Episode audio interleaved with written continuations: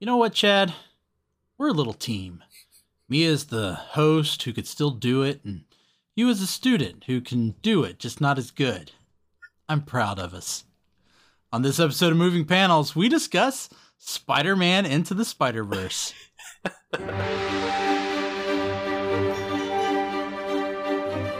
Welcome to Moving Panels, the podcast where we discuss movies and TV shows based on, inspired by, and adapted from the world of comic books. I'm your host, Laramy Wells, and joining me in the co host chair today is Chad Smith. How are you, Chad? I'm doing great, Laramy. Uh, just really looking forward to this one. This uh, Spider Man, um, to me, is uh, much the way that you describe Superman uh, as your kind of inspiration and entry into this world. And uh, I just uh, love this and, and ready to get into it. Oh yeah, Spider Man was just like I had Spider Man pajamas. I had the little uh like I had like a spider bike, like a little motorcycle. Mhm. So I was all into Spider Man. Yeah, but I mean, I'm meaning more in the like philosophical way that you were so Oh, okay. inspired by Yeah. Superman. I uh, get you. Yeah, Spider Man to me is that like approachable every kid, uh, which is of course the entire point of the movie that we're about to get into. So Yeah, very much so. So we are talking about the animated Spider Man Into the Spider Verse. Uh, we had Tobey Maguire's trilogy in the 2000s. We had just been introduced into Andrew Garfield's, and it is we we have we have teased into the Tom Holland Yeah. Spider-Man by this point. But uh, this movie was released. Um, I mean, we're really close to an anniversary here. It's released on December fourteenth, two thousand eighteen. So this was a Christmas movie. yeah, I, I don't have an awful lot about the background of this movie. I know that it was announced right around the same time that Sony had their massive uh, leak hmm their internet leak. Um, this came around. They said, okay, you know, we're we're gonna do a we're relaunching Spider Man, but as animated. And then people were very curious how that was gonna work with the fact that the MCU was bringing Spider Man in, right. Tom Holland, and uh, then of course it was announced it was Miles Morales, and comic book geeks just lost their mind Yeah, because that's what a lot of people had been wanting. The we want Miles Morales. Uh, so we'll get into the characters in a minute. I do one thing I do want to talk about with the movie is so it was produced and I think written by Phil Lord and Christopher Miller. Who, I mean, if you want to talk about being able to do comedic animated movies, these are the guys behind Cloudy with a Chance of Meatballs. These are the guys behind the Lego movie. yeah, and they had just been fired off of Solo and were given this. Really? I didn't know that. Yeah. So, because there was a lot of talk, you know, when it finally did get nominated for an Oscar as Best Animated Feature and everything, uh, is it being kind of like their redemption statement from that? Which, I mean, I don't know if you can make that case because obviously it's two extremely different projects. Maybe they weren't a good fit for one, whatever. But, uh, but yeah, they had just been canned on that and and got shoved into this uh, very fortuitously, I think, for us as an audience. So. Now I have to tell you, I was surprised when I'm watching the credits, and I also see on this it was three names for produced. You had Phil Miller, Christopher, or excuse me, Phil Lord, Christopher Miller, and Avi Arad. Avi Arad's name appeared as a producer, and I was like, "It's been so long since I have seen Avi Arad's name pop up on a Marvel movie." Yeah. I can't even think of what the the last one was that he did because he was, you know, of course, the guy behind all of the Marvel Studio movies of the early 2000s. Right. No, he was Yeah, behind all know. of that. Yeah, I should have looked it up. Like, what was the last? Let me. yeah, I didn't think about it. Let's do it. This is the part of the show where Laramy Googles something really quick. Let's see. So he was well, he was he was a producer on the Amazing Spider-Man movies in 12 and 14. Uh and so he's he's behind all the Spider-Man stuff because he was a producer on Venom, oh, which came really? out the same year. I did not know Yeah. that. That's crazy. He's he's uh and then Venom Let There Be Carnage, he's a producer. He's a producer of Morbius. Hmm. So he's still got his hand on whatever that license portion, agreement was that yeah, That's interesting. that Sony and Marvel made. He's still got his hands on that. Um, yeah, I mean that the same guy who produced all those from the early 2000s. Not that they were all good, but you know, Daredevil, Hulk, Punisher, Eh, uh, and then Elektra, Man Thing. Um, and then I always like to throw this in too. He was the producer of the Bratz movie. Really? Yes. I did. Like he's got all of these comic book and then Bratz. oh, I did not know that. That's pretty funny. And then the last thing I'll say about production is, of course, uh, this movie also um, was one of the final cameos Yeah. of Stan Lee, who Yeah. had just passed away a month earlier Yep. from the release of this movie. So not only do we get a great cameo from Stan Stan Lee, but we also get the the in memory of at the end, uh, pairing him up with Steve Ditko, who was also key in creating Spider-Man am- Right. among many of those other characters. Yeah, that I don't know. Uh, that one makes me, uh, you know, a little teary eyed when I watch that portion of it. Of course, I mean it's a it's a uh, emotional portion of the movie, anyways. But uh, knowing that it, I'm, I can't remember now. I mean, it's been a few years, but I I think it was maybe the last one that he uh, recorded. Recorded. Yeah. Mhm. So, but uh, but anyways, yeah. Yeah. All right, well, let's get into the characters because there are a bunch of them. um, so we will start off with the the main character, the hero, Miles Morales, uh, aka Spider Man. Yeah. Uh, the character first appeared in Ultimate Fallout number four, uh, just a few years earlier, August of 2011. That is where we are introduced to Miles after the death of Peter Parker. So very similar to what happens, not the same way, right. but very similar to what happens in the movie is he becomes uh, spider-man following the death and he actually starts off they do it where he's uh, doing a costume he starts off wearing pretty much the spider-man outfit Right. and then once people say to him look that's in bad taste that's when he decides to change it to the black suit so Which I like the little kind of nod to that uh, with him being made fun of in the movie for wearing his own merch. And then later you get the scene with Peter B. Parker where uh, he's wearing a cape. What are you doing wearing a cape? And he rips it off him. Yeah. Yeah. That's so i thought it looked cool no it's not cool. It's Disrespectful. not cool. yeah this, yeah It's Yeah. so good. So let me ask you chad. So i i know of miles morales Mhm. but i have read very little of miles morales. So can you in, inform us of your knowledge of miles morales? Unfortunately, I don't have a lot of Miles Morales knowledge, not because of lack of wanting to know it, but uh, that was very soon after I moved to Alaska. That first comic run of Miles Morales came out, and then I had kids, and as we all know, you don't get to have a life. Oh, yeah. So that takes some that takes some time out yeah, so I had to actually dip back in uh, just just because of this, because I was interested in in Miles after the movie and everything. Uh, but yeah, interesting character altogether. Just uh, a lot of the same powers. He's actually you can make the argument that he's more powerful than than our you know Peter Parker normal Spider Man, but he's also just. I kind of like how the character has, uh, both in the comics and in uh, in the film, um, just has this a little bit more innocent quality, and uh, that's saying a lot because Peter obviously is a pretty innocent kid too, but he's got you know quips and all this kind of stuff, whereas Miles kind of wears his heart on his sleeve a little bit, and I think he's it makes for a pretty endearing character. Yeah, I, I like that. I, and again, I don't know what what it is in the comics. I did read the Spider Verse, so we'll get into that in the Mhm. moving panels. So I know that level of the story. Right. But yeah, I didn't go into the the back parts and all that. I like that this movie doesn't really. It was like, okay, look, he's the new Spider Man.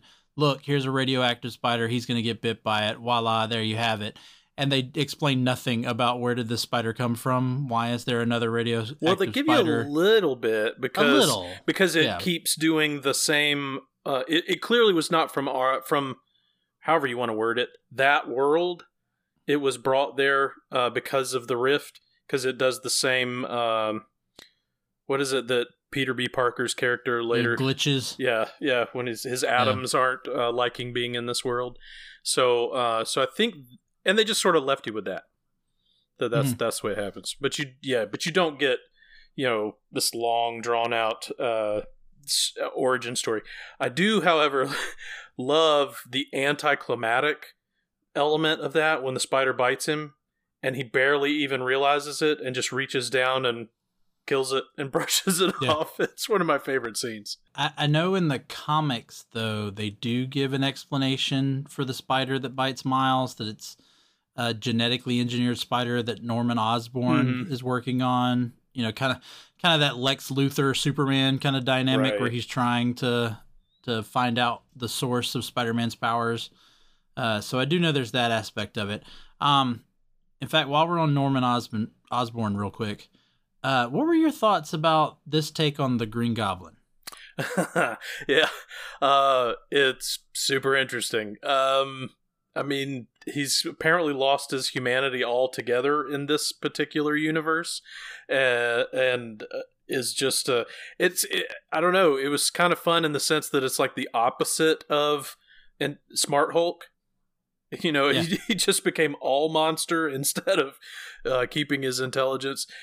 It clearly thematically works because you need the giant, you know, power monster that's not thinking things through to hold Peter Parker into the the antimatter stream that brings the Spider Verse into existence and everything. So, uh, thematically, it worked. It's kind of interesting, and he seems to have perished. I mean, you never yeah, see the I character didn't know what happened to him. Yeah, what happened to him? He's he's dead. I think like he's just laying there. Miles walks right in front of him after the whole machine collapse deal, and uh, no, it's it's pretty. Yeah, I I do like that you'd never see Norman Osborn. Just this terrible monster Giant version. dragon Yeah. looking. Yeah. uh, Miles Morales in this, you know, we got to talk about. He's voiced by, uh, I think it's pronounced Shameik Moore, Mhm. which uh, not a really well known, I would say, actor. You know, he has appeared in uh, a few things, but not, you know, mainstream in my personal opinion. right. you know he's he's been in a few uh, movies and a few television things and whatnot and i was honestly surprised when i How did look him is? up to find out yeah to Yeah. find out he's a he's a grown man Yeah, because he sounds like a kid in this uh, film. Yeah, I'm actually kind of pulling for him because he's like in a lot of his uh, pictures you see him of, he has facial hair and stuff like that. So he clearly is the grown man you're referring to. Uh, but I am sort of hoping he gets to play the character in the MCU live sooner. action Yeah, yeah, because he's like he could play a young guy. Like I feel like if he shaved or whatever. Uh, but oh yeah and he's from atlanta so i've got to yeah, i got to give him the credit there too yeah. uh moving on let's talk about peter b parker I, I love how they just threw the B in there to separate him so from you know the, the two. Yeah, I mean yeah the other Peter Parker. That's how you tell the difference. yeah, for those of you who don't know, I mean, his middle Peter Parker's middle name is Benjamin, Yeah. and so you know that wasn't like something crazy to call him Peter B. Parker, uh, and it had no basis in comics other than that is his middle name. Yeah. Uh, so as far as I'm concerned, even though he might be from a different dimension, this is this is a Spider-Man. This Yeah, is yeah. there's nothing different about his background and his story that we have not seen in the main line Right. of Spider-Man. Yeah, I'd agree with that. We do find out I, don't remember if they say it exactly, but he does kind of lay out a timeline and we find out that he's in his late 30s Mm. and so and of course he's uh, lost some of his uh, spider definition, uh, muscle definition. As but I love how as he's telling the stories, he's saying like, you know, I um, I was at my apartment, you know, doing some crunches. yeah. Doing, getting Yeah. strong. it shows him Yeah. eating pizza. Uh, which who was voiced by Jack? Uh, I do always do this. Jake. Jake Johnson, big Jack Johnson fan. Also super confusing. uh, I was very unsure of that the first time I heard the casting. Uh, I mean, and to be fair, you know that world Spider-Man, who spoilers if you haven't seen the movie, uh, is killed in what the first ten minutes. I mean, it's it's yeah, it's pretty, pretty sh- quick. he it's Chris Pine. So you have Chris Pine cast, and that, and then you have Jake Johnson. Big fan, love New Girl. Yeah, but love New like, Girl. Was sitting here going, uh, I don't, I don't know about this, and Yeah. he kills it. Yeah. He does a great job. Uh, now, going into your casting, were you aware that they actually did consider Tobey Maguire for the Yeah, voice? yeah, I remember hearing that. Uh, I thought that would have been fun. Yeah, Um, and, and we'll get to this in the movie panels. There's also a reference to him in the comic run. yeah, Uh, so we'll get to that. But yeah, so we got Peter B. Parker as the mentor of our new Spider-Man, Miles Morales. The Even though he's a little, mentor. yeah, yeah, that's what I was about to get. reluctant mentor. We'll say that. Doesn't really want to to begin with. Um, I love, I love his uh, line of when he tells them to start swinging when they're escaping from the facility. And he goes, But I don't know how. And he's like, Well, the best time to learn is in a life threatening crisis. yeah, Uh, it's so good. Next up, we've got who I think probably takes the uh, third lead in this, and that is Gwen Stacy, Spider Woman, Mhm. or we just throw it all together and we call her Spider Gwen. She debuted actually in the storyline that led to this movie. Right. Uh, she debuted in Edge of Spider Verse number two uh, in 2014. And pretty much her story is the Peter Parker story, just flipped. She's the one that gets bit and not Peter. Uh, she, so she gets the powers. And then, just like in the main storyline, Peter ends up falling to his death and she couldn't save Peter. And so instead of Peter not being able to save Gwen, it's just flipped on its side there. You see, so and she later because she has her own run as Ghost Spider, um, not called Spider Gwen anymore and everything. Uh, but she, I'm trying to remember the run where it it's actually directly taken in the movie. So the that Peter becomes Lizard, and she can't save him. He's he perishes. It even references in the movie. It references her saving her dad, which that's a, a cool Yeah. run. Uh, her dad has to, holds her at gunpoint and unmasks her, and um, kind of kicks her out of town almost. And she goes on the lam and goes to the UK where she meets Spider UK, which what a incredible name character that is. Yeah. But but anyways, yeah. So they they did take quite a lot of the elements directly from the books for for this particular character. I just found it interesting that her character comes into uh, this dimension, this world, and her immediate thought is, "I need to infiltrate the high school." Yeah, Like- she says her spider sense told her that. I'm like, man, your spider sense is a lot more uh, uh, explicit than all the other. Sp- Yeah.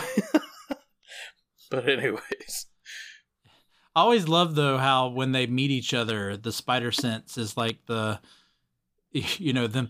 Oh, Yeah. like Yeah. see, seeing each other and knowing. It's like they all of a sudden all know, like who each other is. I, I didn't. So I to be was interesting. fair, no, you're right, except for when Miles Morales and Gwen meet.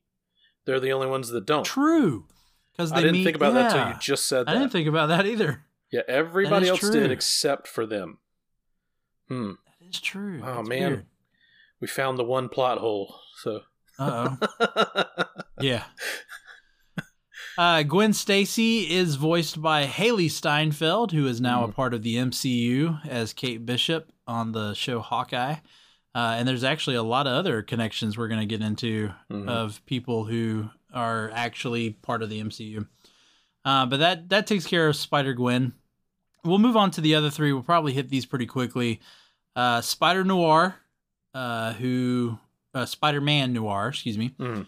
who debuted in the comics in an actual short little run called Spider Man Noir back in February 2009. Uh, the way this character, as they kind of they they they kind of want to show, and they do it very quickly. He's bitten by a spider that came out of an ancient artifact, and and they kind of imply that his powers, if you read the comic, they kind of imply that his powers are more mystical yeah. because he he passes out and he has this vision of a god and the spider uh you know totem or whatever Right. and that's where he gets his powers from uh and then we have him in this movie voiced by Nick Cage Yeah. Who also does a phenomenal job. Yeah. His whole obsession with the uh, Rubik's Cube. Uh, Yeah. I'm taking this Right. with me. And he, and he returns to his world. Uh, at least we get to see him solve it and we get to see at the Yeah. end we get to see that he solved it and uh, uh yeah just the whole punching nazis thing like it's it's a cool character it also is weird to me so this is a total nerd side note it's like the only earth that has a five digit number is his home Yeah. home earth it's like 9000 you know 54 or whatever i can't i can't remember the the actual number Mhm. but it's you know most of the rest of them are two three digits tops and then apparently to get that weird you got to go way out in the in the uh, multiverse so but anyways Yeah, I always find it fun uh, when they number. They, they do this in DC too. When they number the universes, it's like, is there any reason for this number? right You know, it's because you know they they established that you know Michael Keaton's Batman is in like Earth ninety yeah why Earth Yeah. eighty nine, whatever, yeah. and it's it because that's when the movie came out. yeah Um, you know, and they, they do things like that. But yeah, that big number, you're like, shouldn't it just be like Earth 32 Yeah. because it was Yeah, it's real. taking place in the 30s. yeah I don't know how it's going. Uh, then we also get uh, Penny Parker, uh, who also, just like uh, Spider Gwen, debuted in the Spider Verse uh, comics, also Mm-hmm. in Edge of Spider Verse number five. Uh, the way that her story works is that there is a radioactive spider, but she doesn't get her powers per se from the radioactive spider. Instead, when the spider bites her, her and the spider have a psychic link. right with a robot And then, yeah.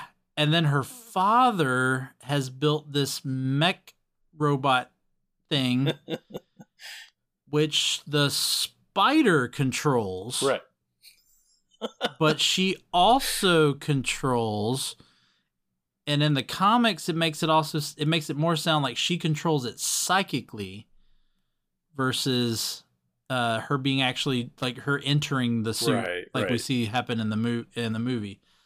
Um so yeah that that's a weird i will say i love i love the anime style to her. Right. Um, we didn't talk about that with uh, Spider-Man Noir, the where you could almost see the pencil etchings on Right, him yeah. sometimes.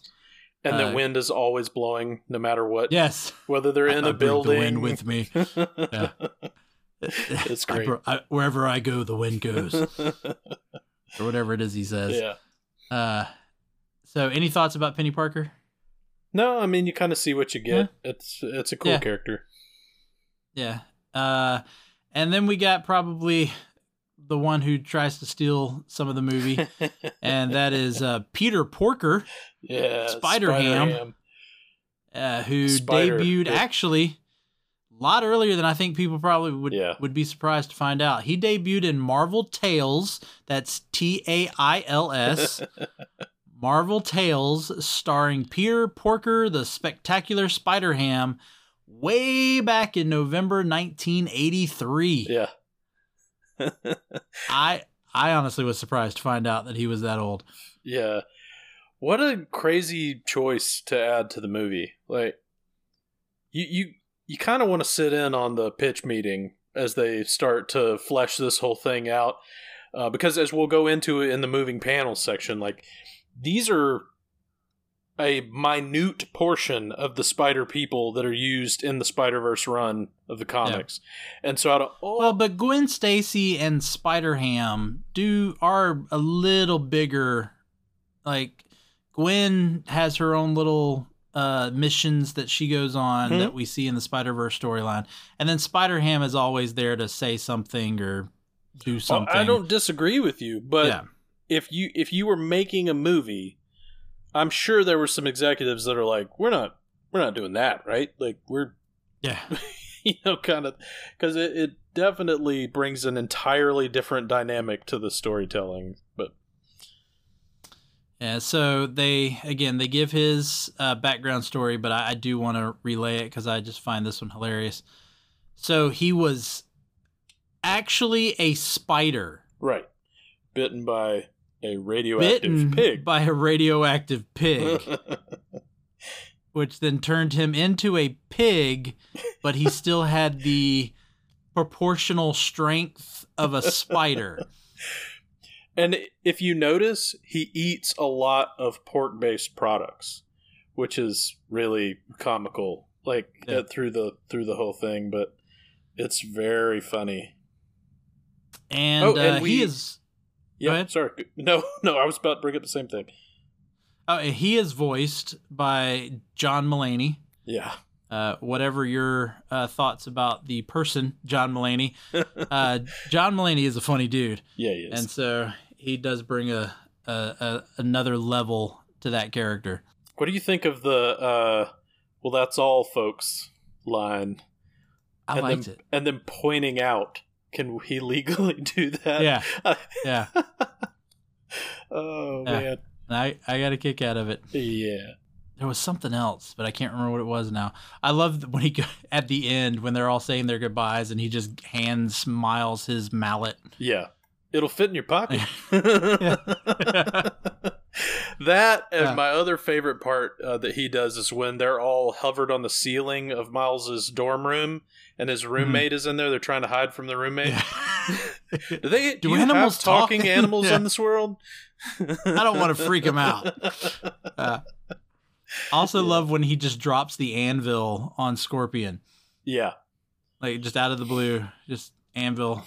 and the Uh, uh, and- Oh, and then and then Scorpion turns. I wonder. I really think this was meant to be tongue in cheek, because it all depends on how you interpret it. uh, Scorpion turns and he goes like, you know, what are you supposed to be? You know, some sort of crazy animated cartoon? And he goes, wait, you have a problem with cartoons? yeah, And it's almost like you're going, oh yeah, Yeah. because he's also a cartoon. because we're all adults watching a cartoon that, Yeah. and you know, also like it's very meta. There's a lot Yeah. going on there, but uh, and uh, I also love the line when uh, they're all trying to infiltrate um, Kingpin's party, and they're sitting there. What a pig! I'm right here. it was so good.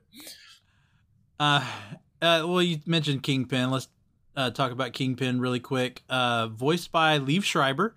So Mhm. there's another Marvel connection. The former Sabretooth from uh, X Men Origins Wolverine, aka the movie which shall not be named. Yeah.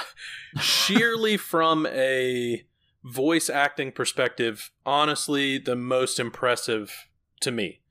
I could not have told you in a Yeah. hundred viewings of this that that was Liev Schreiber had I not seen the credits and knew it. So uh, I think he does a, a phenomenal job as well. What's your take you- on this Kingpin? That's what I was about to ask you. Is what what, what was your thought of the? So, you know, I'm. You talked about Spider Man. You know, and I've said this on the podcast before. You know, I got into Daredevil. Uh-huh. as one of my early comics, and of course, you know, so I knew Kingpin and all. This Kingpin, whew, big dude, Yeah, brutal. very big dude. Um, in fact, there's the part where Miles watches him pull up in the SUV, and I notice you don't actually see him get out of the SUV. You see Right. the SUV pull up, and then in the next shot, he's standing next to the SUV. He's too big. It wouldn't have looked yeah, right. I'm like, done- how in the world? Yeah, I would have loved to have seen how they animated that. Yep. Um, but here's my other question: Is are they implying that maybe he has some sort of like superhuman strength? It certainly seems that way. I, I mean, he I've- throws a car. yeah, I, and yeah, among other things, yeah, he's. Yeah. Um, I, I think so in this particular universe. Uh, I have kind of wondered since we were just talking about Spider Ham and his little bit of a meta joke about you know disliking cartoons and everything. I kind of think that this was a smart take on the villain in that sense. Like they didn't stick with the mainline, you know, way that you view uh, a kingpin, and um, I also I I don't know. I was unsure about them using Kingpin because, as you have mentioned, he he is a spider villain. You know, you see him in Spider-Man I mean, runs first, from time to time. Yeah, he first appeared in Spider-Man. Yeah, but I wouldn't call Kingpin a Spider-Man arch nemesis. He's no. not even close to being on Sinister Six level of Spider-Man nemesis intimacy, whatever you want to call it. Uh, so I, you know, he is more known for his Daredevil runs these days, uh, especially since. Correct me if I'm wrong, but the the Netflix Daredevil had already come out. Yes. But, so yeah, we've seen the the Vincent D'Onofrio Daredevil uh, a live screen. So this was a very, I think it was smart in using a very different take on that character. Uh, and it was smart that they got away from the Spider Verse books and the villain, uh, you know, Morlun, who is very not well known, I would say. Uh, uh, so it, it was a it was a good choice, even though I wasn't super happy about it when I first heard about it. I don't know if you had any kind of feelings about that one, but no, I mean, uh, and you are right. The, this Kingpin actually came we were introduced to this Kingpin, the Netflix show had actually just finished the final season. That's season what I three. thought. Yeah. Um, it I think it was like October was when they aired those episodes, and so now it's uh December. So yeah, it just finished that. I here's the other thing I want to talk about though with this Kingpin. Did they need to give him the wife and son story arc? Well, like other than it being the motivator for wanting to open the dimensions, right? Did the, it it almost gives him a little bit of being a sympathetic villain, and I don't think this kingpin needed that. Mm, I I I rarely think that being a sympathetic villain is a negative. I, I, I agree. I think most of the time it makes the story much more interesting. I do think that just from basic plot point, I don't I don't know how you get to them building the collider without it. I mean, it, w- it would take something very similar, anyways. Um, I and you do, and maybe this is a very small point, but you do also get that that's why he kills Spider-Man. The the Chris Pine mm-hmm. Spider Man because it makes him so enraged when when Spider Man tells him that you know I saw what you were doing and and it's not going to work, and that's why he kills Spider Man is because it made him so angry. So um, I, I think you have a kind of a string of things that it's very difficult to explain if you didn't have that storyline, but. Oh yeah, I could, I could see that. I don't. Yeah, I think there was just so. I mean, this is a animated movie that's two hours long. And is and packed full of stuff. Yeah, and it's packed full of stuff. So I think I'm more just looking for is there something that maybe they could have taken out, but you got a point there, so I guess not. Let's let's move on really quick. What did you think of? There's probably not a lot to talk about here, but what did you think of uh, Kathryn Hahn's take on Doc Ock? So um, it makes for one of the best lines in the movie when Peter B. Parker says that he'll have to uh how how does he word it man i wanted to write this down when i was rewatching it he said he literally says i'll have to review my personal biases something to that effect when uh when miles tells him that doc ock is a woman in this universe it's one of my mm-hmm. favorite mm-hmm. lines in the entire thing and it's so well done jake delivers it like so low key that you could just walk right by it and and not catch yeah. it it's great. Also, when because I bet your friends call you Doc Ock, and uh, she says no, they actually I forgot what her first name was, but you know she says no, they actually call me Claire or whatever it was. Yeah, I can't remember now. Um, yeah, and she goes, my enemies call me Doctor Octopus. Uh, I like the whole take though. Like she's yeah visibly different. She went with a um, more organic, look like organic material. Yeah uh, than the the metal ones that we're used to. You don't get like the heavy. You get a, a white lab coat, not the you know. I guess Doc Ock wears a white lab coat too sometimes, but yeah. you, you you often get more of like a trench coat look from from the Doc Ock that we know now, and uh, it's it's pretty. I like her standing up to um, to Kingpin when you get those little interactions between the two of them. Uh, Mm-hmm. it, she she does a great job. Uh, her semi psychotic uh, voicings, how she just immediately starts poking and prodding Peter B. Parker, and and hmm to his face is letting him know that he's no more than a fly she's put on a board and is gonna tear apart, you know, kind of thing. It's very interesting. So, to my knowledge, though, this Doc Ock has no no connection to the comics. Correct. I don't know of Correct, any yeah. other. Yeah. That this was a special Doctor Octopus created for this movie. Um, I also heard, I read rumors that apparently Kathryn Hahn and the director are really good friends, Oh, and yeah. so it was his way of getting her. Of course, I, I also wanted to mention her because she's Mhm. uh, she's also already in the MCU now It's as uh, Agatha Harkness. Uh, yeah, Agatha Harkness. I'm gonna get Yes, it all right. Yeah. There we go. Um, and and Disney, of course, just announced that apparently she's getting her own Disney Plus show Yep. coming. So we'll get to see more of her. So uh, before we leave, did you do you see the uh, that she's shown to you very early in the movie? So she's the video playing in science class when uh, Miles comes in late, but Yeah, because Miles even mentions that later. He goes, "I saw Yeah. her in a documentary yeah, in class." Okay, moving on to Aaron Davis, the Prowler. Yeah. Uh, I figured he deserved uh, acknowledgement here. Um, now, uh, in the comics, he he also was the Prowler. He was not the first Prowler. mm, He takes on the mantle of the Prowler. Uh, he, of course, first appeared in Ultimate Spider-Man number one uh, in November of 2011 when Miles Morales uh, was taking over.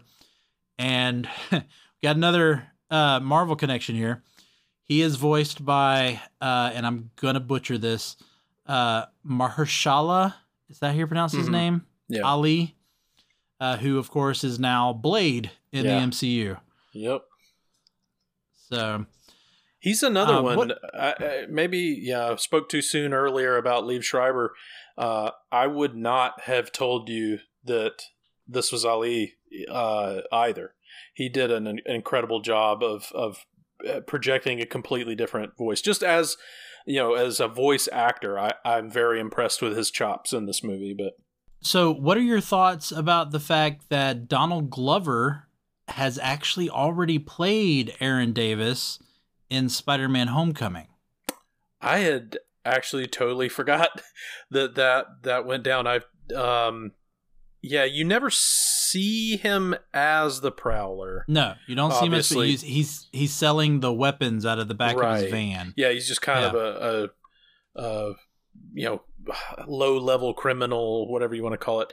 Um, I don't know that that would be a really interesting character to see in the MCU. I don't know that he was the Prowler yet. I mean, that's kind of. It seems like he's just begun his life of crime, and of course, you know they they wanted Donald Glover to be part of it. There was actually a, a talk about him being Miles Morales uh, Yeah, for a while because you know, he was he was the inspiration for the look of the character. yeah, and uh, he's a huge Spider-Man nerd and wanted to be tied to it. So, um, you know, he he wanted to be included. So, it'd be fun to get more Donald Glover in that role. But I mean, you know, obviously there's not a, there doesn't need to be any real connection between the two. So, Uh, finally, because again, we could spend all day talking about characters here. I mean, uh, no offense, uh, love Lily Tomlin as Aunt May, but we'll we'll move on from from that. Yeah. Uh, I just want to hit very quickly for those of you who don't stay for end credits. Who are you? Um, have you never watched a Marvel movie? yeah, no kid. uh, at the end of the credits, uh, we do get a tease of Miguel O'Hara, aka Spider Man 2099. Uh, and and his possible needing to get to Miles. I, I wasn't 100% clear on what his reason for needing to be able to travel through the dimensions are. Right. And then, of course, they just play it off as a joke uh, of the famous meme of the Yeah. Spider-Man pointing to each other. yeah, Uh, so it was kind of silly. And then we're talking about all these big actors, and then you got Oscar Isaac voicing him. Right. Just, out, of, nowhere. Yeah, I know. Yeah. It is fantastic. You got to wonder if just like Oscar Isaac wasn't like on the next soundstage over one day and they were like, "Hey man, like uh you you want to come and do this real quick or something?" I don't know. um so I one of my favorite parts of the movie and and I like lots of parts of this movie. So uh I was a huge 2099 fan when it first appeared. Um I was like in the '90s. Yeah, and, and, I was the perfect age for that, and it was such a cutting edge look, and you know, it was so different than than the Spider Man you had as a kid, and um, and it was just interesting. And I, I mean, obviously, comic books have always been on the cutting edge of inclusivity or whatever you want to call it, but they they kind of bumped it up to a next level, even with uh, just kind of an ethnic ambiguity of the character's name and stuff like that. Like it's very, very interesting. And he's a huge part of the Spider Verse uh, comic run. So I think that also was Lord Miller kind of poking the bear a little bit that they knew they're they're letting you know without spelling it out that like, hey man, they know what what the comics were and that uh, hopefully we'll be back. And here we are a few years later, and they're making part two. So I'm pretty happy. Do you love movies of a certain age? Do you miss the days of VHS tapes and VCRs and video rental stores? Does the thought of another 80s movie being remade seem inconceivable? If you want to go back to school, back to the future, or even back to the beach, then the 80s Flick Flashback Podcast is for you.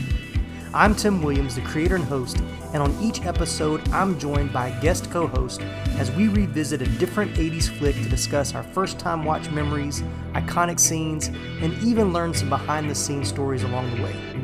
New episodes drop every other Friday on your favorite podcasting platform. So make like a tree, get out of here, and go listen to an episode of the 80s Flick Flashback Podcast.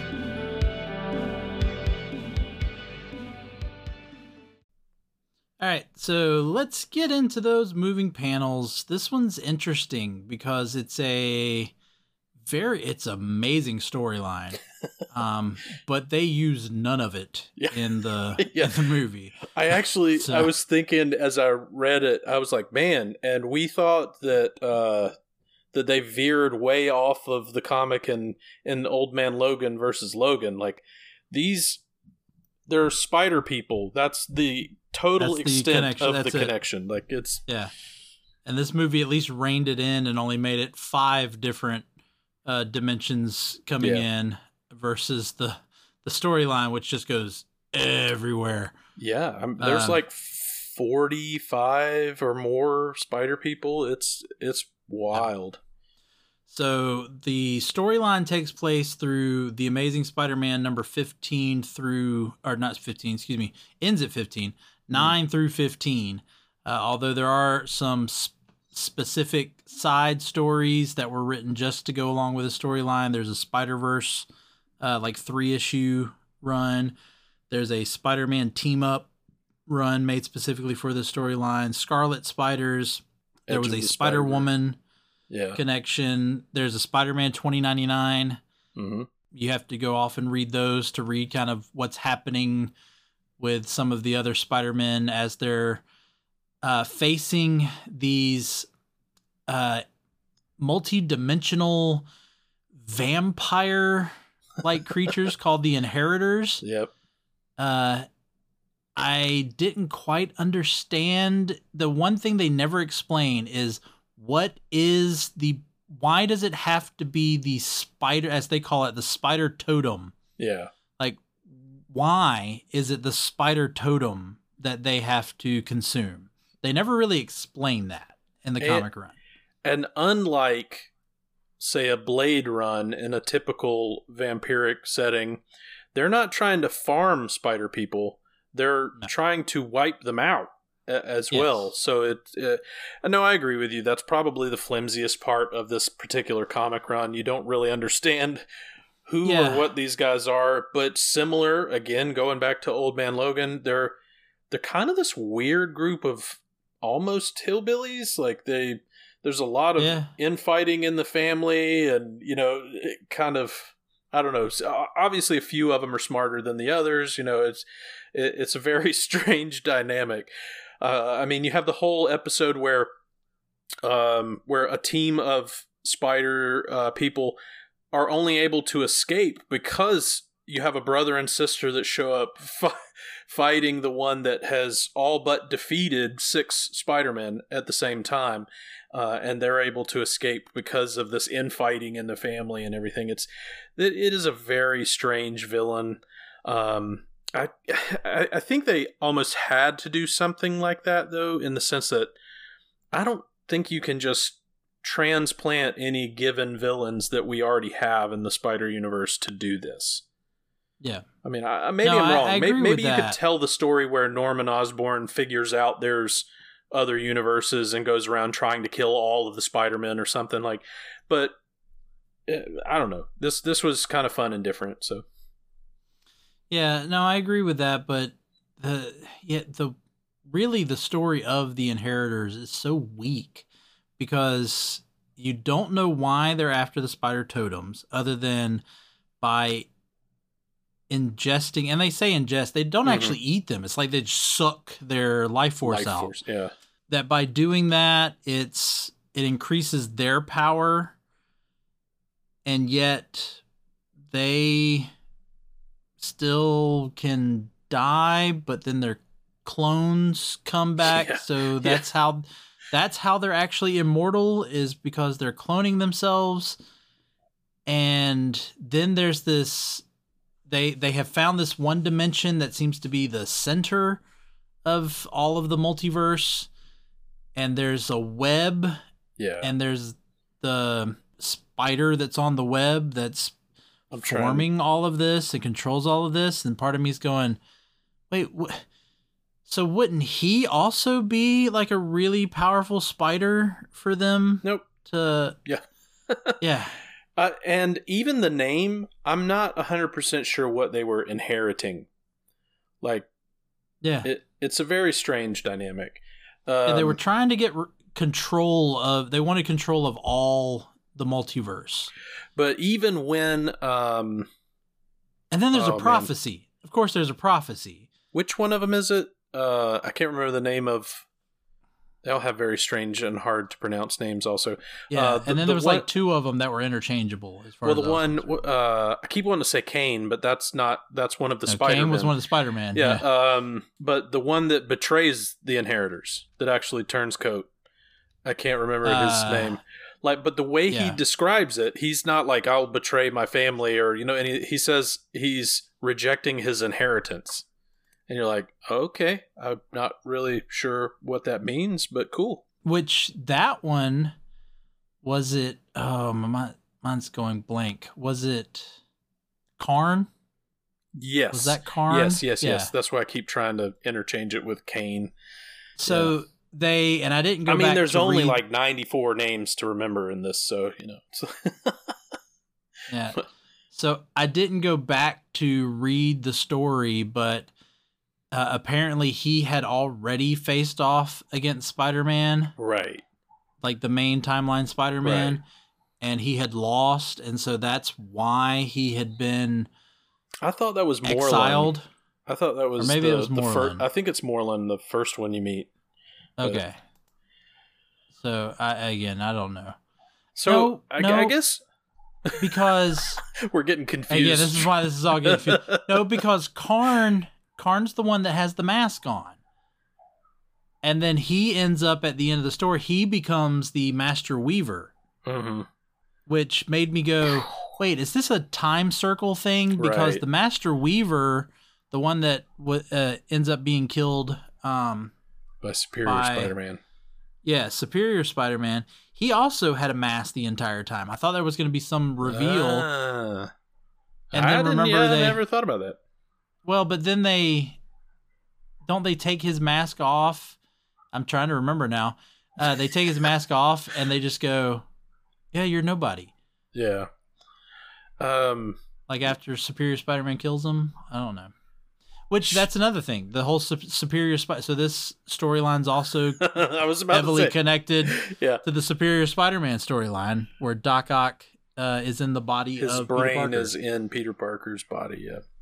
Yeah, and they Uh, do a whole thing where when he meets with the main timeline Peter Parker, Right. uh, which they call the chosen one, Right.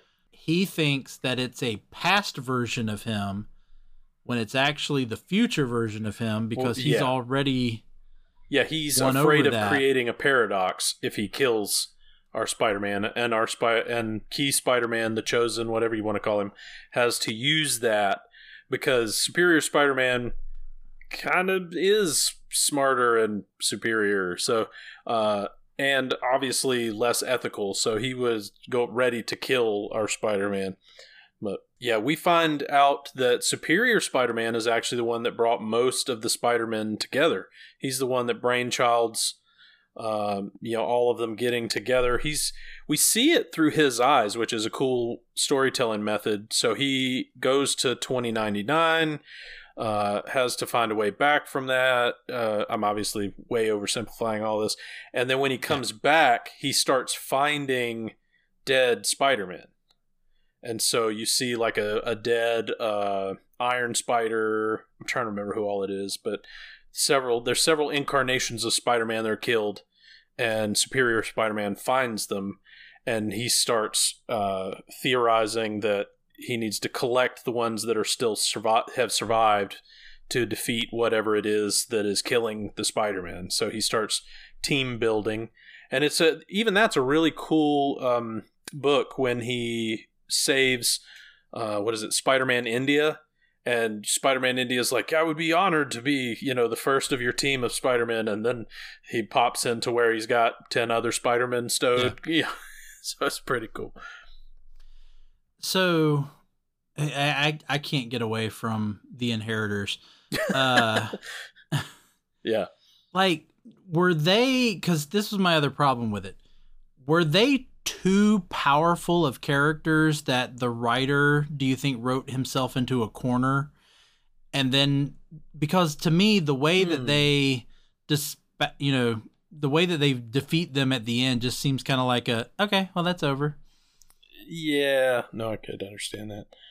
Yeah I don't know. I didn't really think about it through that lens but yeah they they were uh, that and I'm not sure he made them such a pointed tool against Spider-Man that you run the risk of making the whole thing seem very you know you, it would be hard to take seriously if you had to bring in other Marvel characters to defeat him.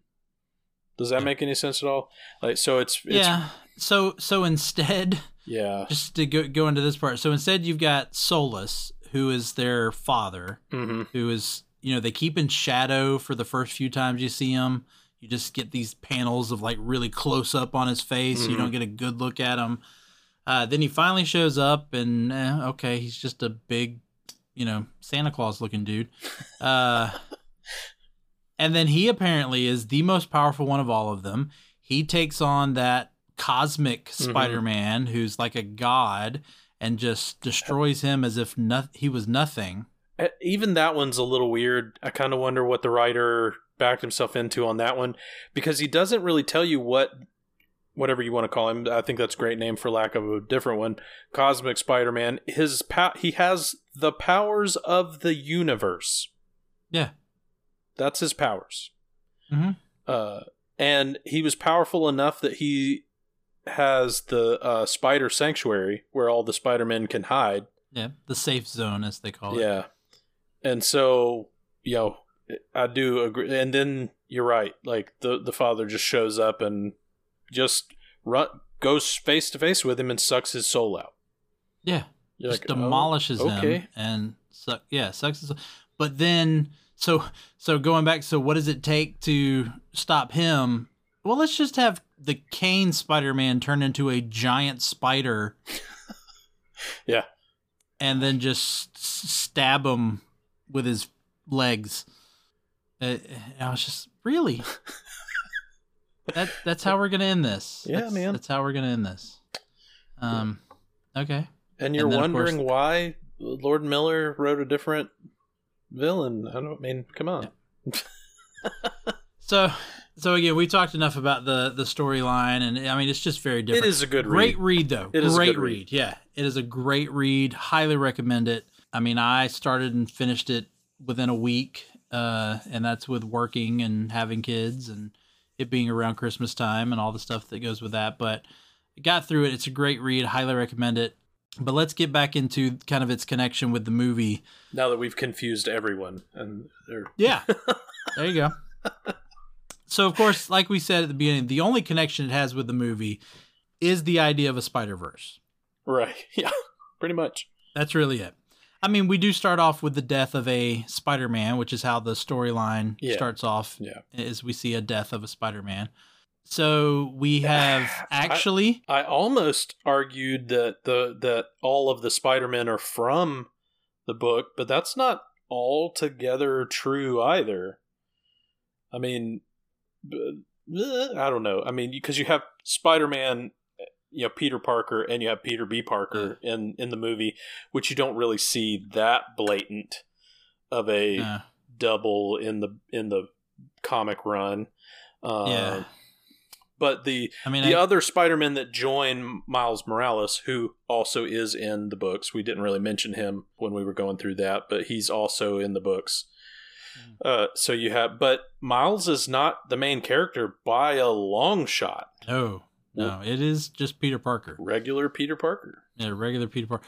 Uh, I you know I mentioned this earlier in the episode and uh, forgot to come back to it. So I when I come back to it, there's a part in the comics where two of the Spider-Man, while they're in a fight, run out of uh, web fluid, Mhm. and so while they're reloading, they're just chatting with each other in the middle of this battle. They're just chatting with each other, Yeah. and they talk about all the different Spider-Man that they're seeing, and they were like, "Yeah, there was this one dude, could have swear uh, he took his mask off, looked just like the guy from Seabiscuit." Yeah. Yeah. which of course is Tobey Maguire. Tobey Maguire. And then the other guy says, "Yeah, I saw one that reminded me of the guy from The Social Network," yeah. which is referring to Andrew Garfield. yeah. So I, I got a kick out of that. Uh, and I mean, you do get some really. I know we were trying to get away from the book, but there are some really, really interesting kind of twists on how to do Spider-Man. And I'm not sure. I would venture to guess that somebody had read a lot of Batman and decided to also, you know, take a, a Batman, an alternate universe Batman stab at Spider-Man and makes Uncle Ben Spider-Man Yeah, and uh, which is that one's really kind of interesting because apparently Peter Parker tried to get him to use it to make money, not to, you know, save people Yeah. and everything, and so it's it's pretty interesting. and they do a uh, Aunt May Spider-Man too. Mm-hmm. That was And pretty. and Assassin Spider Man, and I mean you name it. If if anybody's ever been remotely had spider powers, they were they were in the book. Even Black Widow, despite the fact that she has never been given any spider powers, has a spider name, so she was in the book. So. yeah, there you go. Yeah. Why not? But going back, so it's kind of pretty cool that we are recording this episode today. Uh, I'll go ahead and you know reveal this episode will come out on this. Uh, it's coming out this Monday. We're recording it on Saturday, uh, the fourth, and they just released a little bit more information about the sequel. Oh, Yeah. So I have not watched it yet, but I have heard that there is a uh, at least a quick shot or a reference or something to Spider Woman, who is a main part of the. I mean, a really main part of Right. the the storyline. Um, because we end up finding out in the comic that um the Master Weaver actually altered small parts of the web so that Jessica Cruz, not Jessica Cruz, what's her name? Jess Jessica I honestly was just looking it up. It's Jessica Drew. Yeah. Drew, not Cruz, Drew. Wow, I never realized how close those were. yeah, DC has a Green Lantern named Jessica Cruz, right. and Spider Woman is Jessica Drew. Yeah, Uh, anyway, I thought Jessica uh, Drew, but that was I don't know. Anyways, yes, Yeah, so they have uh so in the comic, the Master Weaver altered it so that she became a handmaid slash lover of one of the inheritors, Mm-hmm. so that when the main timeline Spider Woman came there, she could switch places with her. And again, their story that story is so It's very convoluted. Yeah. yeah, so convoluted. It's interesting, But- but, yeah. with that being said, so we've got the new the sequel for this is coming out next year. October of next year is the the date they have right now. And they are titling it Spider-Man Across the Spider-Verse, which I think is a very interesting title Yeah. because to me that implies that instead of the Spider-Verse coming 2 miles, it makes it sound to me like Miles is going to travel through the Spider-Verse. Well, I mean, we do get the end credit scene, like right as the credits roll, uh, that um, that Gwen Stacy's Spider Gwen is communicating to Miles, Mhm. like right as it kicks off. So I mean, they did kind of. I feel like, anyways, they told you where they were going to take it, uh, and even his little monologue about that, like he just knows that he's not alone. That you know, there's there are others like him kind of thing. Uh, that altogether read to me that he's going to venture into other worlds than his own. To me, Yeah. And, and so I'm curious, you know, will we get to see some of these other I mean, they've obviously Yeah. already shown us Spider-Man 2099. Uh, you know, now they're showing Spider-Woman. You know, will we get to see some of these other versions of Spider? Will we get Spider Monkey, which there's Spider a little bit in the yeah, old in man the, uh, spider. Yeah. So, uh, so, but- to to be fair, like just to play devil's advocate for a second, do they run the risk of just rehashing Loki? Ooh, yeah. Well, see, that's the other thing. So we I guess we have to assume that this is not connected to the MCU at all. Ugh, I mean, I know. I know. It's we have a multiverse and then a multiverse, all from the Marvel universe, and they're not connected. I don't know, man. Like, yeah. And see that's that's what's so weird is because Sony is the one the one uh, studio that has still been able to hold out with the Marvel uh, ex- yeah, uh, well Disney expansion, um, in which Marvel has gotten back a lot of their characters. Uh, you know, Sony's still holding on strong right. to the Spider-Man license and just using those characters. Again, we got Venom, Let There Be Carnage. We're about to say get good, Morbius. bad. Yeah. We're about to get Morbius, and of course they're doing it through these this uh, Spider-Man into the Spider-Verse. Uh, I failed to mention the title not only is Across the Spider-Verse, it's Across the Spider-Verse Part One. That Yeah. is the official title of the movie. Is Spider-Man Across the Spider-Verse Part One. Nice. So very curious. So I actually want to do something with you, Chad. Since uh, this just came out, like uh, like it literally came out just a few hours ago before we we started. Uh, yeah, yeah. we started running. We're gonna pause, and we are going to watch the little teaser that came out, and then we'll we'll come back on, and we will kind of talk about our uh, reaction to it. So hang tight with us, and uh, of course it'll seem like nothing in this edit, but uh, but we'll come back and tell you what we think.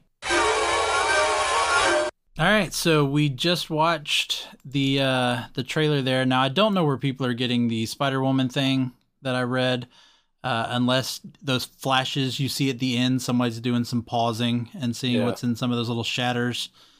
Uh, so we see Miles get visited by Gwen.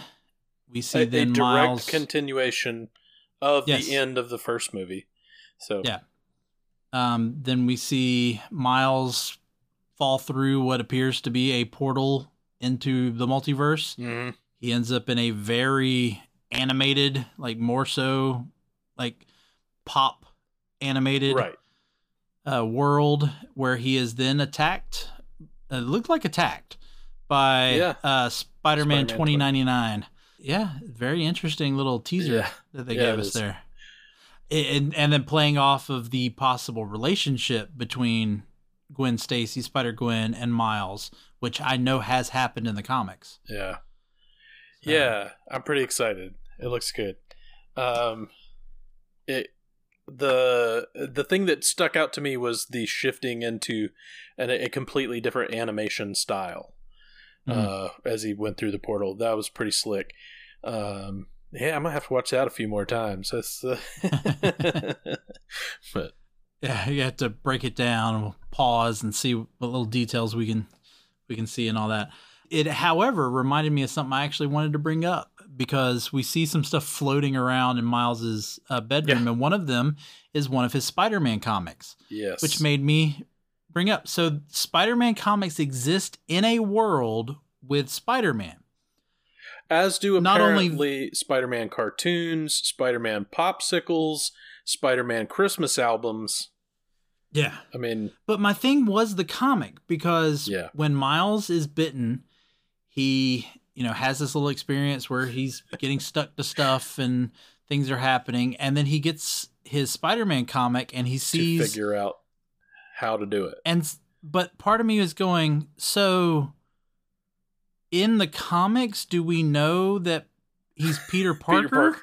yeah uh, well i mean they're really meta about the comic book relationship in the movie uh, I actually I wanted to bring this up the point that they use the like first issue covers to introduce each one. And mm-hmm. I think as a storytelling element it was brilliant. Like it just it kind of seamlessly rolls through it. You get to pause and get an origin story for each of these characters without it's taking a lot of time. It doesn't draw you away from the main story. It's, you know, just their little synopsis of their issue 1 it seems like uh, almost every time we get a new Spider-Man, and it gives you the payoff at the end when you get Miles's book thrown onto the pile of mm-hmm. all the other Spider-Man books that we've got, and and it's just a, I personally think it's a fantastic. Uh, just storytelling tool that they used, mm. uh, but but it is kind of weird in the, in the sense that you're talking about that he learns from a Spider-Man book how to be Spider-Man. Like it, it was just mm-hmm. already built in, but but they had even preempted that in the sense that when you meet Spider-Man before Miles is even introduced or bitten or anything, you have Spider-Man telling you about his life as if it's you know this all this stuff's all entwined into yeah. it. You know, mm-hmm. it's pretty cool. But which you brought in the uh, the album. I want to point out again for people who did who don't sit through the credits, you get to hear the entire song yeah, in the credits. So I just want to point that out. All right. Well, I think with that conversation, we've moved into our final decisions. Uh, whether we bag it, stack it, or trade it. You know, the, our final decisions start to become very obvious as we we go through these, especially when it's me and you talking. Yeah. Um. So so go ahead, Chad. What do you say? so, okay, I have to caveat this a little bit, and probably no listener cares, but uh, this movie holds a very special place in my heart uh, because when my daughter was born, um, uh, sorry, when my son was born and was very, very young, my daughter was just two years old and uh, she had not really sat through any movie that was not, uh, you know, a Blue's Clues related, you know, something very, very, very uh, short and children uh, centric. And I wanted to see this movie very, very bad. Uh, it had just come to, I did not get to see it at the theater, unfortunately. It had just come to video. And so late one night, with kids keeping us up, me and my daughter sat down and watched into the Spider Verse, and she was mesmerized. Which I'm assuming you've seen the movie, you know, as a listener. Uh, I can understand why it's like an acid trip uh, with all the you know the colors and everything else. So she was very into it. So it was the first movie that she ever watched. She and I sat there. Uh, you know, it's kind of a big deal to me. Uh, so I have to kind of say that, and that I, I have an inherent bias. But that being said, I honestly think I could make a case that this should have not won Best Animated Feature, but Best Feature at the Academy Awards the year it came out. Uh, Bold statement. I, think that, man, I think at, at, at virtually every portion of movie making, you could make the case that this is like just very very high level storytelling. The soundtrack is perfect. The the songs they choose are amazing. Um, Which the these- sorry to interrupt you, Yeah, yeah. but the the teaser we just watched, the music that plays Yeah, still at the- uses uh, beginning of Sunflower. the yeah Yeah. Um, uh, the score is great. The the how they tell you, you know, emotionally that things are happening through the use of music is fantastic. The way that they draw the story out using comic book elements, like we were talking about, using the actual comic books and giving you these, you know, neat little referencing the fact that yeah you you're in on the joke. You know what comic books are. This is how origin stories happen. So they just give it to you that way. And uh, stuff like that. I even think that the the way they animated it so that there's so many scenes where it just has that slight blur from Mhm. From the old school cheap comic book printing that was it was incorporated into the movie. All of that stuff is so genius and they understood their audience so well. I just i really think it's a brilliant movie. It's really well told like they know their audience they know who they're talking to who they're emotionally appealing to uh, and how to do it well. And even the fact that you're going to have multiple generations of people watching this movie because you know, as a guy at 40 years old, I'm identifying a little more with Peter B. Parker. And you get the payoff at the end where he kind of gets to have his moment of realization as as Miles lets him go and go back into his world as he has his moment of doubt and everything. Uh, it's just a really, really, really well told story. I think there's you know, to be very cliche, something in it for everybody. Like you don't have to be a Spider-Man fan. They don't drag you through the the comic book stuff in the sense that you don't have to know, uh, you know, uh, Earth one six one or eh, you know any of the that sort of stuff. It's just incredibly r- well told story. So I, I uh, so agree so stack it. I'm just totally just agree i'm right there just It- you're saying all this as you kept talking i'm like okay chad chad's giving me nothing to add sorry, Um, man. No, you're Uh, good. I'm right there with you. I echo a lot of what you said. I again think the storytelling. This is one of the best, uh, best in the in terms of storytelling. Mhm. One of the best comic book movies in existence. You know, Yeah. live action, animated, uh, in terms of storytelling. But yes, the animation. I love. This is, and I know we've talked about this uh, in with others, but I could definitely say at any point you just hit the pause button you're looking at a frame you're looking at a panel At a panel. Yep. yeah uh just done period doesn't matter what's happening you hit pause that's a panel um so i i, I totally agree with everything you just said i'm right there with you i have no my like i said my only problem with the movie and this is a weak thing to have a problem with is the fact that it's two hours and that's really my only problem with it that's That that And- being said, I don't know what you could cut. I don't Uh, either. You know, we talked about moves- earlier. you Yeah, know. it moves so well. Back to the whole it being such a well told story. There's none of it where you go like, man, that was kind of slow. That didn't really keep pace with the rest of the movie or anything. Like it, it just and and almost all the characters get some sort of payoff. I mean, obviously to varying degrees because Spider Ham is not going to have a you know super Yeah. touching emotional moment, but it's uh it's an incredible movie. It is. It absolutely is. Uh, so again, if you haven't seen it, I mean, go see it. Even if we have spoiled it for you, yeah. still go see it. Yep. Get out there and see it. Find find it on somewhere. Borrow it from somebody. So I I don't know. I could talk about this movie for hours and hours and hours. Of course, you know, me and you could talk about most movies for hours, but Yeah. uh, just one of the few points that really show like what a good story uh, it, it was is you get the uh, time when Miles does he turns the corner. He's um, you know embraced his powers. He's going to go catch up with with the other Spider Men that are going to to stop the collider and keep the universe from imploding and you know all this kind of stuff. And he goes to Aunt May's house and goes into Spider Man's shed, whatever you want to call it, and she's waiting for him. And she Yeah. clearly believed in him and that he was Yeah. going to come. Like uh, all the the other Spider Men had even kind of written him off that he had he wasn't far enough along yet, and you get the thing from her. What took you so long? Yeah, took you long enough. It makes me smile, man. I just there's such a, a great payoff from all of it. No, I agree.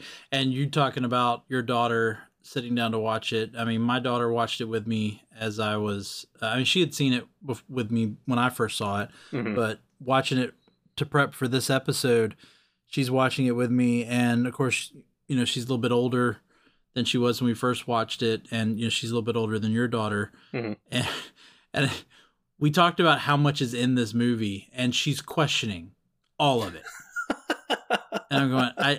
I, I, I can't answer that right now. We don't have three days to go over this. Or yeah, there's there's too much here for me to explain to you. Um, but your thing about how it visually uh visually goes after kind of the younger audience uh it reminds me a lot uh, not reminds me because this movie came afterwards uh, and it was from the same people but it was the same thing with that the mitchells versus the machines hmm that came on netflix it has that same storytelling Yeah. uh, element, and it's it's framed pretty much the same way. You could, like I just said, with that, you could really hit pause during that movie just about at any point, and it looks like a panel out of a comic. So Yeah. they've really got something with this style of animation, and I'm curious to see more of it. And to be honest, Yeah. The ones that get that get I won't say overly because as a comic book guy, I of course appreciate it, but it was kind of funny watching it with my wife the first time. She was like, Is this movie supposed to be in 3D? Like, are we supposed to have glasses on to watch this? And you're like, No, sweetie. Like, that's just that's the way old comic books were. They, they everything had to go to the printer pretty fast, and colors didn't always line up, and you know all that kind of stuff. So Yep. yeah, not all the colors were were say lineup, but not all the colors were actually in the lines. yeah, yeah. Uh, so, all right. Well, I, I think that about wraps it up uh, for us here. Again, like we've always said, Chad and I can talk for hours on any of these topics, and we could continue on to this, but we're going to go ahead and end it for now. Thanks for listening. Please follow us on social media. Let your friends know about this awesome podcast that is Moving Panels. Uh, go out and support our sister podcast, uh, the 80s Flick Flashback with Tim. And uh, hey, we might even grow some more podcasts in our little community here. But uh, for today, thanks, Chad. Um, it was a pleasure. And um, if uh, for for the sake of the podcast, I know you and I will talk again. But for the sake of the podcast, uh, I just want to wish you uh, happy holidays. yeah, you too, man. Because I don't know if we'll do another episode between now and uh, the new year. Yeah. but but you and I um, will definitely talk uh, outside of the podcast. But for everybody else out there, enjoy the beginning of this holiday season. We're gonna bring you uh, Christmas episodes uh, coming soon, so look out for those. Uh, but for today, for moving panels, I'm Laramy Wells, and I'll see you on the other side of the page.